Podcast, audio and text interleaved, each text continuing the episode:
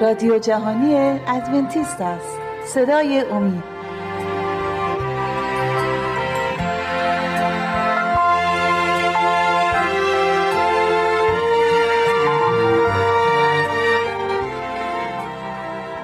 بینندگان و شنوندگان عزیز شبکه امید سلام عرض می کنم خوشحالم که با 36 امین برنامه از برنامه های سری برنامه های مشایخ و انبیا در کتاب مقدس در خدمت شما عزیزان هستیم. برادر جلیل و خواهر لیلا عزیز خیلی خوش اومدید به برنامه. امروز رو ما اختصاص دادیم به جریاناتی که در بیابان بیابان برای قوم بنی اسرائیل قومی که خداوند انتخاب کرده بود به سرزمین وعده برن. می‌خوایم در این مورد صحبت کنیم.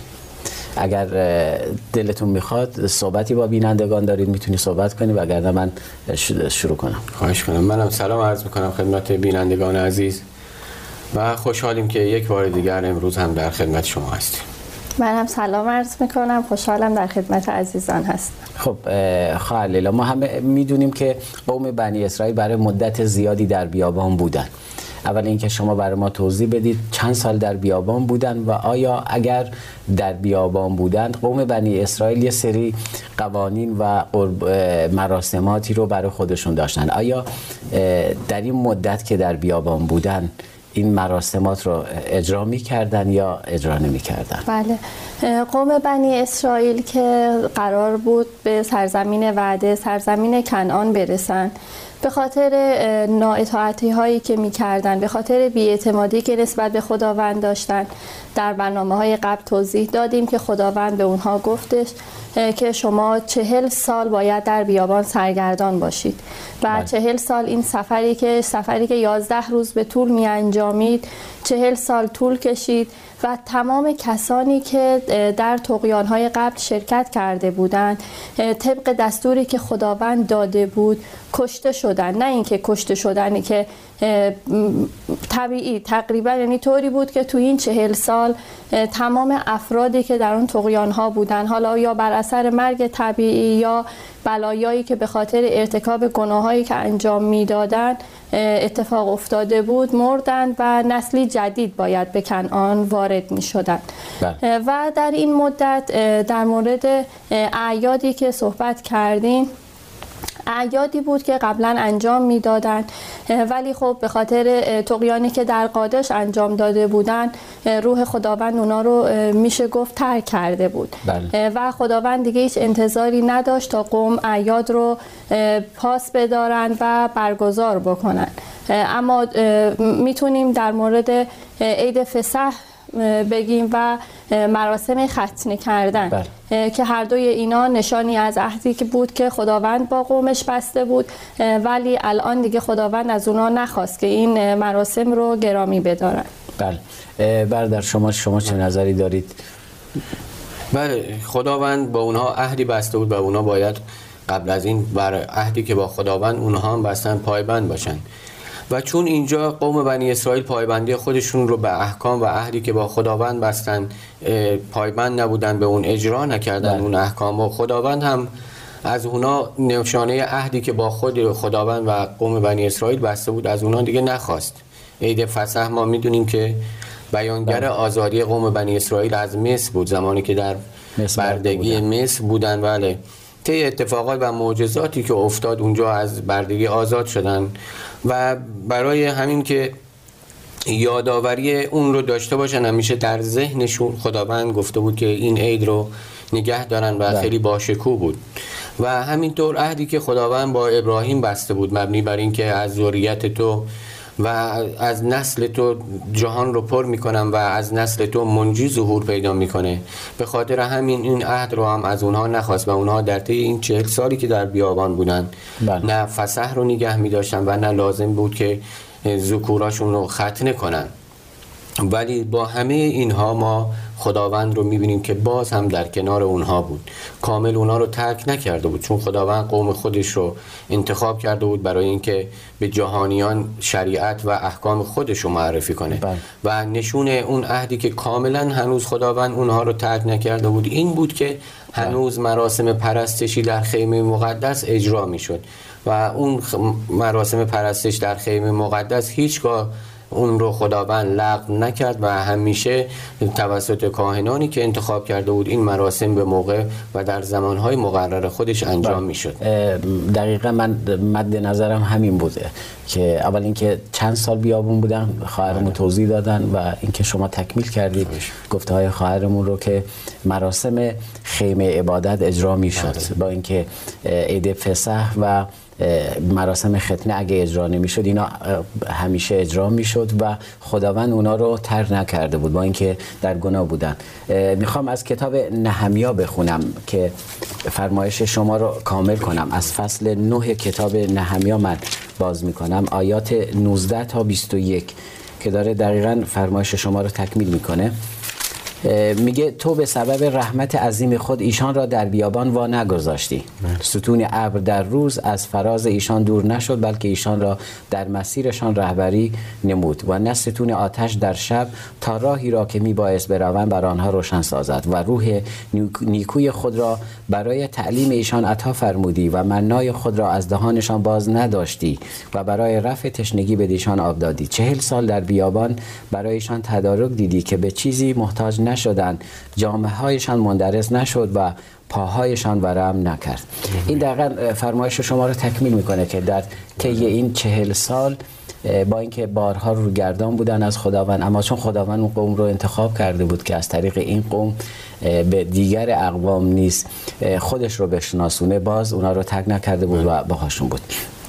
خب برای خیلی ها سوال پیش میاد که اگر قوم بنی اسرائیل قومی بودن که خداوند برگزیده بود که برای اینکه خودش رو به دیگران بشناسونه هدف خداوند از اینکه این قوم چهل سال در بیابان سرگردان بودن چی بود؟ خلیلا شما می‌خواد جواب بدید؟ بله خواهش خب پس شما جواب بدید. خداوند دو تا هدف داشت از بله. اینکه قوم بنی اسرائیل رو در چهل سال در بیابان سرگردان نگه داشت. علاوه بر این که یکی این بود که تنبیه متمردین بود. ما در برنامه های قبل صحبت کردیم در کتاب مقدس عنوان شده که زمانی که تقیان هایی می‌کردن قوم بله. بنی اسرائیل خداوند اون به اونها گفت تنبیهی براتون هست و چهل سال باید بمونید در بیابان. و دلیل دیگر این بود که خداوند می‌خواست نسل جدیدی رو که قرار هست در سرزمین کنعان باشن در اونجا رشد کنن زندگی کنن انسانهایی باشن که کامل باشن چون خداوند سرزمین وعده رو به اونها می‌خواست بده اونها هم در قبالش باید تربیت شده بودن پس دو گزینه مهم رو شما اشاره کردید یکی اینکه تنبیه بود. بله. یکی هم اینکه تعلیم بده بله. میگه کلام خداوند برای تعلیم و تعدیبه که مرد صالح. برای کارهای نیکو مجهز بگرده. خب بفرمایید. ولی با این حال با اینکه چهل سال طول کشید نسلی که شاکی بودن از بین رفتن نسل جدید به وجود اومده بودن و خیلی باید آماده بودن برای ورود به کنعان. اما همچنان در بین افراد جدید هم کسانی بودند که نشانه هایی از بیاعتمادی رو در, خدا در نسبت به خداوند داشتن. بله. خیلی ممنون از توضیحتون. دوست دارم برادرمون هم اگه لطف کنم مواردی رو اگه شما در نظر دارید بگی ممنون میشیم. بله. یکی از همین نمونه ها رو ما می‌خوایم بیان کنیم که در کتاب مقدس اومده.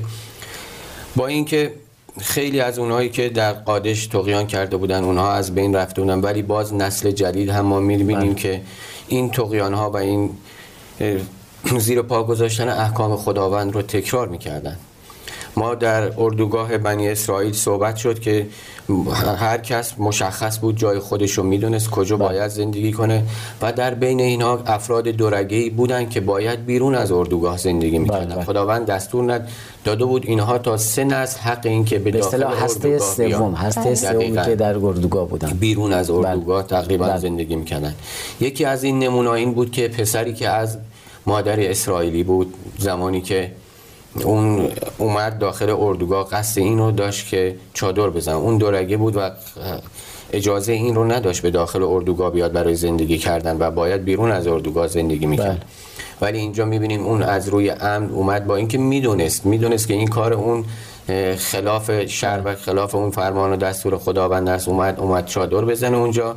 و همین باعث شد که اونجا یه درگیری و بحثی پیش بیاد بین یک بنی اسرائیلی و اون فرد. و اینجا بود که اون رو گرفتن و نزد قاضی بردن تا براش حکم صادر کنه. کسانی که به کمک موسی اومده بودن از جز اون هفتاد نفری که برای کمک به موسی انتخاب شده بودن. بله. اینجا اون فرد ما دورگر رو می‌بینیم که باز هم به قاضی هم بی احترامی می‌کنه و حتی به نام خداوند بی احترامی می‌کنه. بله. اینجا بوده که اون رو نزد موسی می‌برن.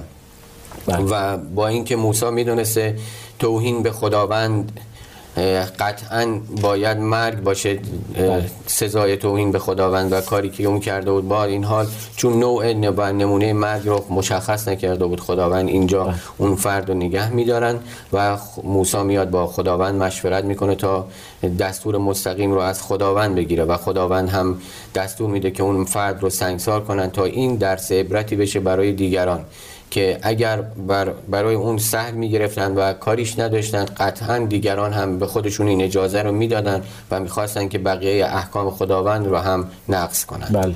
این قسمتی که شما فرمودید خیلی برام جالبه. بارها موسی رو می‌بینیم خودش با اینکه رهبر بود خداوند تعیین کرده بود ولی اما هیچگاه خودش تصمیم گیری نمی کرد تو این قسمت ها می‌بینیم به خداوند برمیگرده و خداوند بهش میگه چیکار کنیم اون آیه 20 و- اه، فصل 24 لاویان آیه اه، 15 و 16 رو من می‌خونم. موقعی که میره از خداوند کسب تکلیف می‌کنه خداوند میفرمای میگه بنی اسرائیل را خطاب کرده بگو آیه 15 و 16 فصل 24 لاویان. بنی اسرائیل را خطاب کرده بگو هر که خدای خود را ناسزا گوید باید متحمل گناه خود شود. هر که نام خداوند را کفر گوید باید حتما کشته شود. تمام جماعت باید او را سنگسار کنند. هرگاه کسی نام مقدس را کفر گوید باید کشته شود خواه غریب و خواه بومی. و اینجا جای فراری برای, هیچ کسی نمی‌ذاره که چه کسانی که در داخل اردوگاه بودن چه کسانی که خارج اردوگاه بودن اگر به خداوند توهین می‌کردن خداوند گناه اونا رو بی سزا نمیذاشت. توضیح دیگه نمونده چون اگه توضیح هستش بفرمایید. اگر نه من وارد بقیه توضیحاتتون رو اگه اجازه بدید تو قسمت دوم برنامه با هم دیگه دنبال می‌کنیم. بینندگان و شنوندگان عزیز ممنون میشیم. اگر با آدرس ایمیلی که بر روی صفحات تلویزیونتون می‌بینید نظرات انتقادات و پیشنهادات خودتون رو برای ما ارسال کنید. چرا که نظرات شما می‌تونه ما رو کمک کنه برای اینکه برنامه های بهتری رو در آینده برای شما ارائه بدیم. تا شما استراحت کوتاهی می‌کنید من نیز به اتفاق دوستان عزیز استراحتی می‌کنیم و در قسمت دوم برنامه برمیگردیم.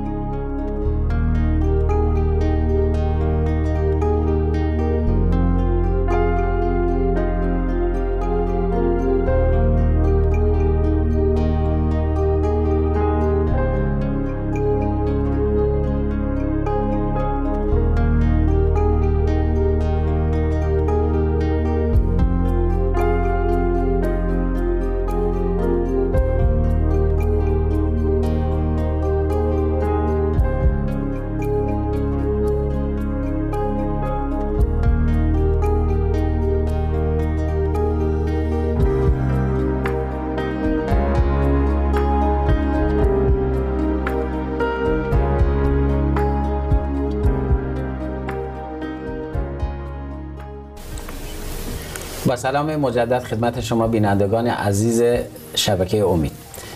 اگه موافق باشی قسمت دوم برنامه رو با هم دیگه ادامه میدیم. اه، خواهر می‌خوام از شما شروع کنم دوباره. بین را ما همیشه می‌بینیم که مشکلاتی برای قوم بنی اسرائیل ایجاد می‌شد در بیابان و موقعی که این چهل ساله گذشت. چه کسانی بیشتر باعث بروز این مشکلات می‌شدن؟ بله. ببخشید.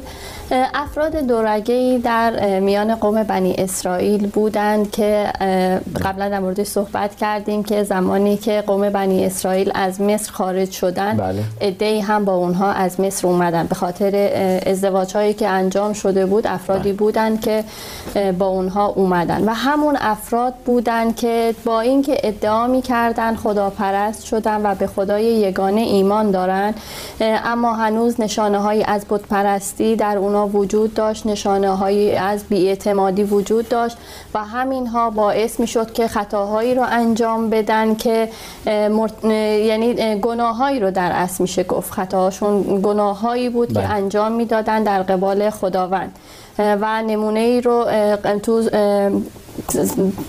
قسمت قبلی صحبت شد در بله. موردش.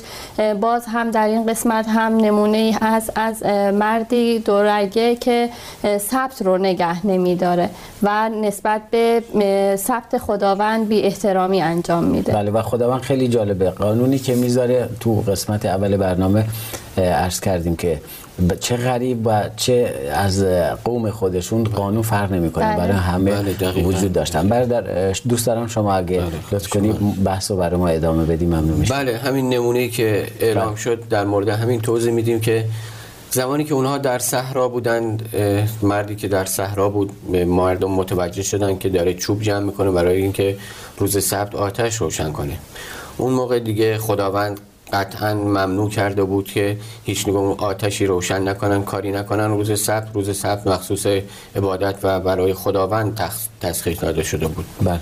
و اینجا بود که مردم متوجه شدن و به اون مرد اعتراض کردن. و این مرد از روی لجبازی اومده بود این کار انجام بده. با اینکه می‌دونست روز سبت هست و این سبت مخصوص خداوند هست ولی اومده بود اینجا می‌بینید و خداوند هر هفته براشون بیان می‌کرد. چرا؟ چون روزای جمعه اگه می اومدن دو برابر جمع بله. می‌کردن و این بهترین نشانه بود برای اونا که شما دیگه برای فردا نیازی برای کار کردن ندارید. بله, بله برادر.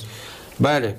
اینجا مرد رو می‌بینیم که با لجبازی این کار انجام در صورتی که اون موقع هوا خوب بوده و اصلا احتیاج به آتش روشن کردن نبوده بله. و همینطور که گفتین غذاشون هم از روز جمعه آماده بوده خداوند بله. نان منه رو دو برابر برای اونها تهیه کرده بوده و احتیاجی به این کار نداشتن بله. و اینجا مرد از روی لجبازی این کار رو انجام میده باز هم بحثی بین اونها پیش میاد و اون رو به نزد موسی می‌برند در اون زمان هم قطعا می‌دونستن که نقض سفت مساوی با مرگ هستش. ولی با این حال موسی باز هم از خداوند مشورت می‌گیره و با اراده خودش کاری رو انجام نمیده. با اینکه قدرت و این رو داشته و قبلا هم خداوند اعلام کرده بوده نقض سفت مساوی با مرگ می‌باشه ولی باز هم نوع مرگ و چگونگی انجام اون رو از خداوند می‌خواد و خداوند هم به اون میگه که اون مرد رو سنگسار کنن و همین کار رو انجام میدن. بله خیلی جالب بود. تو مثال قبلی اهانت به نام خداوند بود. بله. تو مثالی که شما حالا فرمودید اهانت به روز سبت بود و هر دو اهانت یعنی بی حرمتی به نام خداوند و بی حرمتی به سبت خداوند حکمشون برابر بود. اگه موافق باشید از کتاب اعداد فصل 15 فصل 15 کتاب اعداد. از آیه 32 تا 36 اما من می‌خوام این مجازات زیر پا گذاشتن سبت رو نوشته. بله, بله، سرتیترش بله. اما آیه 35 رو که خداوند به موسی میگه اینو می‌خوام. چون وقتمون شاید کم باشه فقط این آیه رو می‌خونم اما دوستان می‌تونن از 32 تا 36 آیه فصل 15 اعداد رو می‌تونن بخونن. آیه 35 میگه خداوند به موسی گفت این مرد قطعا باید کشته شود. تمامی جماعت او را بیرون از اردوگاه به سنگ ها سنگسار کنند.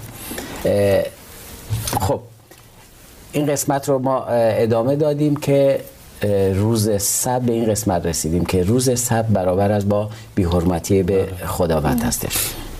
ولی امروزه ما می‌بینیم بیشتر عزیزان چه مسیحی چه غیر مسیحی اکثرا ادعا می‌کنن که مراسم سبت یک رسوم مخصوص یهودی ها هستش و اونو رد می‌کنن آیا شما نظرتون در این مورد چی هستش خواهر؟ بله قطعا که این نظریه نظریه درستی نیست. اونها که اعلام می‌کنن روز سبت یک رسم یهودی هست به این دلیل این رو اعلام می‌کنن که میگن که نقض روز سبت و نگه نداشتن روز سبت مساوی با مرگ هست. همونجور بله. که شما فرمودین همونجور اهانت کردن به نام خداوند هم مساوی با مرگ هست. و امروزه میگن که خب تعداد افرادی دیگه نمی‌تونن به دلایلی ثبت رو نگه دارن بله. خیلی زیاد هستن پس باید با مرگ منجر بشه این کارشون به مرگ منجر بشه و این اتفاق نمیفته بله. ولی خب ما می‌دونیم که با آمدن عیسی مسیح این مرگ دیگه مجازات مرگ همون موقع کیفر داده نمیشه و خون عیسی مسیح هست که از مرگ ما رو رهایی میده و همین دلیل هست که اونها این رو میگن اما خب در ده فرمان خداوند ما می‌بینیم که حکم چهارم نگه داشتن روز سبت هست و احکام خداوند و ده فرمان تا ابد باقی هست و روز سبت هم دقیقا همون یکی از احکام مهم هست که بله. تا ابد باقی میمونه و نمی‌تونیم بگیم که فقط برای یهودیان بوده و با آمدن عیسی مسیح از بین رفته سبت در جای خودش باقی هست فقط نگه نداشتنش و کیفری که در پی داشته اون برداشته شده توسط خون عیسی بله بله. مسیح. طبق خون عیسی مسیح کیفر جسمانی رو ما بله. ب- نمی‌بینیم اما روزی خواهد اومد که استاندارد خدا برای همه مشخص میشه. میشه بله. که ده فرمان خداوند هستش و ما بین ده فرمان حکم چهارم هستش. من همیشه به این فکر می‌کنم اگر احکام رو دو نوع احکام رو داشتیم احکامی که مربوط به کارهایی که ما برای خداوند چهار حکم اول و کارهایی رو که ما باید نسبت به دیگران انجام بدیم شش حکم بعدی هستش. بین این دوتا حکم بین این دوتا لول یکیش مربوط به کارهای ما مربوط به خداوند و کارهای ما مربوط به مردم. بین اون دوتا حکم چهارم هستش. مثل یک ساندویچ اگه در نظر بگیریم مثل یک بیسکویت کرم وسطش یعنی مغز اون دقیقا روز سبت هستش. و از روی این فرمانهای خداوند ما می‌بینیم که چقدر روز سبت باید مهم باشه. اه، رسیدیم به مهم بودن روز سبت. برادر شما برای ما توضیح بدید. اهمیت روز سبت در این چهل سالی که قوم بنی اسرائیل در بیابان بودن چطوری شما بیان می‌کنی که چقدر روز سبت می‌تونه مهم بوده باشه؟ برای قوم بنی اسرائیل برای برنامه‌ای که برای امروز ما هم نگاه کنیم و ازش عبرت بگیریم. بهترین نمونه که ما می‌تونیم از خود کتاب مقدس بیان کنیم بله. همون نان منه هست که خداوند در روز جمعه و یک روز قبل از روز سبت در اختیار مردم قرار بله. می‌داد. ما می‌دونیم که هر روز به اندازه همون روز خداوند گیاهان رو اون دانای خوراکی رو برای اونا میفرستاد تا اونا نان منه رو درست کنن و بخورن. و اگر بیشتر از یک روز اونو جمع می‌کردن اون نان دیگه قابل مصرف نبود و کپک می‌زد و خراب می‌شد. بله. ولی دقیقا در روز جمعه اونا زمانی که دو برابر از این نان درست می‌کردن این نون خیلی سالم میمون و اتفاقی برای اون نمیافتاد. و این نشان از مهم بودن روز سبت. چون خداوند براش مهم بوده که این کار رو انجام میده که اونا احتیاجی دیگه نداشته باشن. روز شنبه رو برن برای تهیه کردن نون اون روزشون. و با این همه با این همه تأکیدی که خداوند داشته بر روز سبت باز هم ما عده‌ای از قوم بنی اسرائیل رو می‌بینیم بله. که امروز هم عده‌ای هستن این کار انجام میدن باز هم به سبت بی احترامی می‌کردن و اون رو نگه نمیداشتن بله. و همینطور در قسمت قبل هم اشاره به این شد که الان امروزه دیگه میگن بله سبت یک رسم یهودی بوده و از بین رفته بله. چون اون موقع دقیقا همونطور که گفته شد بر این باور هستن ادعی که روز سبت مجازاتش اگر در زمان قوم بنی اسرائیل نقض روز سبت مساوی با مرگ بوده امروز هم باید اونطور باشه.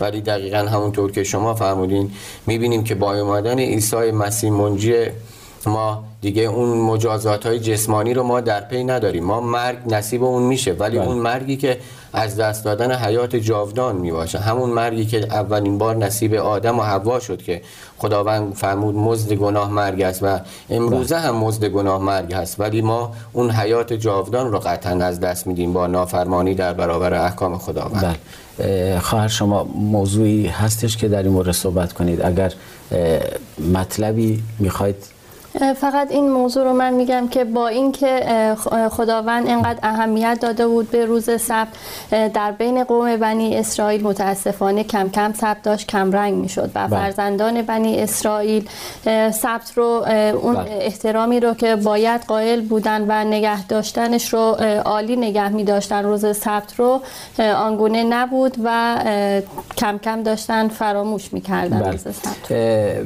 من می‌خوام از کتاب حزقیال اول فرمایش شما رو از کتاب حزقیال فصل 20 آیه دو تا آیه رو می‌خوام قرائت کنم. یکی آیه 13 و دیگری آیه 24 رو. 13 رو من می‌خونم. فصل 20 کتاب حزقیال بله. آیه 13 میگه اما خاندان اسرائیل در بیابان بر من اسیان ورزیده و در فرایزم سلوک نکردن و قوانین مرا خار شمردن فرایز و قوانین را که هر که بدانها عمل کند خواهد زیست. اینجا داره توضیح میده. آنان همچنان شبات های مرا بس بی حرمت کردند. آنگاه گفتم غضب خود را در بیابان بر ایشان فرو خواهم ریخ تا به کلی نابودشان کنم. و در آیه 24 چون نمی‌خوام همش رو بخونم آیه 24 میگه زیرا قوانین مرا به جای نیاوردن و فرایز مرا خار شمردند و شبات های مرا بی حرمت ساختند و چشمانشان در پی های پدرانشان بود. امروز هم همین قوانین هست. برای من و شما هم هست چون قانونی ابدی هستش.